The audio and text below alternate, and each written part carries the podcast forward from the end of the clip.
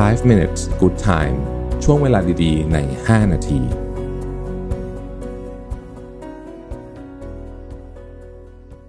สวัสดีครับ 5 minutes นะครับ คุณอยู่กับรวิทย์หานุสาหะครับผม วันนี้เอาบทความมาจาก Nick Vignall นะครับ ชื่อว่า Four Habits for a Better Mental Health นะก็คือ นิสัยที่จะทำให้คุณเนี่ยมีสุขภาพจิตที่ดีนะครับ อันที่หนึ่งเนี่ยเขาบอกว่า ตั้งข้อสงสัยหรือว่าข้อสังเกตหรือว่าวิเคราะห์วิธีคิดของเราเสมอคำว่า meta cognition เนี่ยนะฮะมันแปลว่าความสามารถในการที่จะสังเกต แล้วก็คิดเกี่ยวกับกระบวนการทางความคิดหรือว่าสมองของเรานะครับแล้วว่ามันทำงานยังไงนะฮะซึ่งอันนี้เนี่ยเป็นสิ่งที่สำคัญมากที่จะทำให้คุณมีสุขภาพจิตที่ดีนะครับยกตัวอย่าง สมมุติว่าคุณโมโห แล้วคุณพูดจาไม่ดี หรือว่าปิดประตูดัง ๆ หรือถ้าคุณเศร้า แล้วคุณดื่มแอลกอฮอล์นะฮะถ้าคุณรู้สึกตื่นตระหนกนะครับรู้สึกเครียดเนี่ยนะฮะ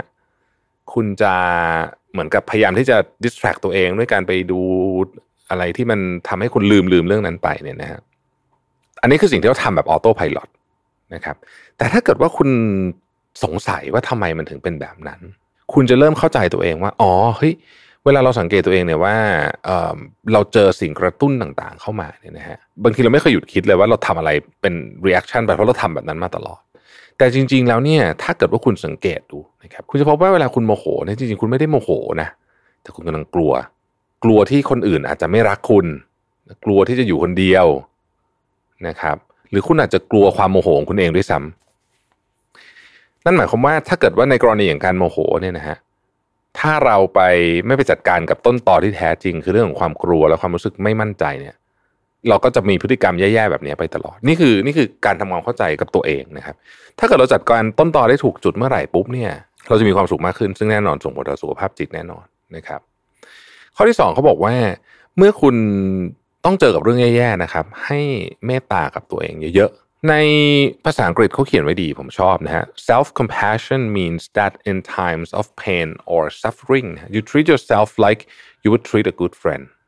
in an empathetic balance and non judgmental way นะฮะ คือถ้าเกิดใครนึกไม่ออกว่าการเมตตาต่อตัวเองทำยังไงเนี่ยนะฮะ ก็คือทำเหมือนกับคุณทำกับเพื่อนรักของคุณเนี่ย เวลาเพื่อนเรา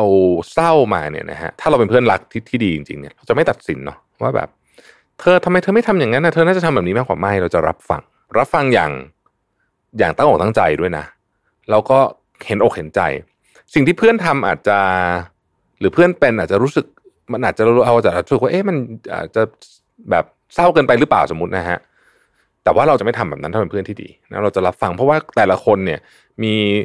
การที่เรียกว่าระดับความต้านทานความเศร้าหรือความต้านทานความนู่นความนี้ไม่เหมือนกันนะครับเพราะฉะนั้นลองทำแบบนั้น กับตัวเราเองดูบ้าง เพราะบางทีเนี่ยเราพอเวลาเราเรามีปัญหาอะไรปุ๊บเราหรือว่าเราทำผิดมาปุ๊บเนี่ย เราก็จะวิพากษ์วิจารณ์ตัวเอง แล้วก็เหมือนกับว่าฉันนั้นแย่ทุกอย่างพังทลายหมดแล้ว ทั้งจริงๆแล้วมันอาจจะไม่ขนาดนั้นก็ได้นะครับ อันที่สามเนี่ยคือให้คุณมีความคล้ายๆกับมีความยืดหยุ่นในพฤติกรรมของตัวเองสักนิดหนึ่งนะครับคำว่าความยืดหยุ่นเนี่ยก็คือว่าเอ่อคือถ้าเกิดว่าคุณอะยกตัวอย่างเช่นถ้าเกิดว่าคุณคุณรู้สึกกังวล หรือว่าคุณรู้สึก เครียดนะฮะแล้วคุณกินหรือว่าดื่มแอลกอฮอล์ตลอดเวลาอย่างเงี้ยนะเป็นเป็นเป็นแบบคล้ายๆกับออโตเมติกเนี่ยนะฮะลองดูบ้างว่าเรามีกระบวนการอื่นในการทำเพื่อที่จัดการความเครียดข้อเดียวกันนั้นไหมอันนี้มันต้องใช้เวทวิใช้พลังเยอะนะเพราะมันต้องหยุดแล้วก็หากระบวนการใหม่หายังไงนะครับคำว่า flexible ในที่นี้หรือว่าความยืดหยุ่นเนี่ยคือหาวิธีการตอบสนองต่อพฤติกรรมอันนั้นใหม่ พฤติกรรมที่ไม่ดีเพราะมันทำให้สุขภาพจิตคุณไม่ดีเนี่ย เช่นหนึ่ง ลองมองจากมุมใหม่ถูกไหมเช่น เราลองตั้งคำถามว่า ถ้าเป็นคนอื่น เขาจะจัดการกับเรื่องนี้ยังไงสองแทนที่จะทำพฤติกรรมแบบเดิมๆ เช่น โมโหก็โวยวายพูดจาไม่ดี เศร้าก็ดื่มอะไรแบบนี้นะ ลองหาพฤติกรรมใหม่ได้ไหมนะฮะลองหาพฤติกรรมใหม่ได้ไหมนะครับแล้วดูซิว่ามันแก้ปัญหาได้หรือเปล่า อันที่สามก็คือว่า ลองศึกษาจากคนอื่นฮะดูซิว่าคนอื่นนะเขาก็โมโหเหมือนกัน แต่ว่าเขาทํำยังไงเวลาโมโห นะเขาทำยังไง แล้วเราลองทำแบบนั้นได้ไหมฟิลิปพูแมนเคยพูดไว้ผมชอบนะเขาบอกว่า you cannot change what you are only what you do นะครับคุณไม่สามารถเปลี่ยนสิ่งที่คุณเป็นได้แต่ว่า มันเปลี่ยนสิ่งที่คุณทำได้นะฮะข้อสุดท้ายฮะคือคุณต้องแน่วแน่ใน value ของคุณเองภาษาอังกฤษที่เขาเขียนไว้ผมว่าน่าสนใจมาก the real tragedy of chronic emotional suffering is you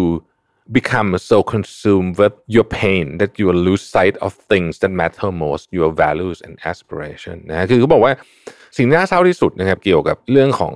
ความเจ็บปวดทางจิตใจเนี่ยคือคุณรู้สึกเจ็บมาก แล้วก็คุณรู้สึกว่าความเจ็บปวดนั้นมันเต็มไปหมดเลยเนี่ยจนทำให้คุณเนี่ยมองไม่เห็นสิ่งที่สำคัญที่สุดของชีวิตคุณคือ value และ aspiration ก็คือ สิ่งที่คุณเชื่อเป็นตัวตนของคุณเนี่ยเพราะฉะนั้นเนี่ยไม่ว่าจะเกิดอะไรขึ้นก็ตามนะฮะเจ็บปวดแค่ไหนก็ตาม เรา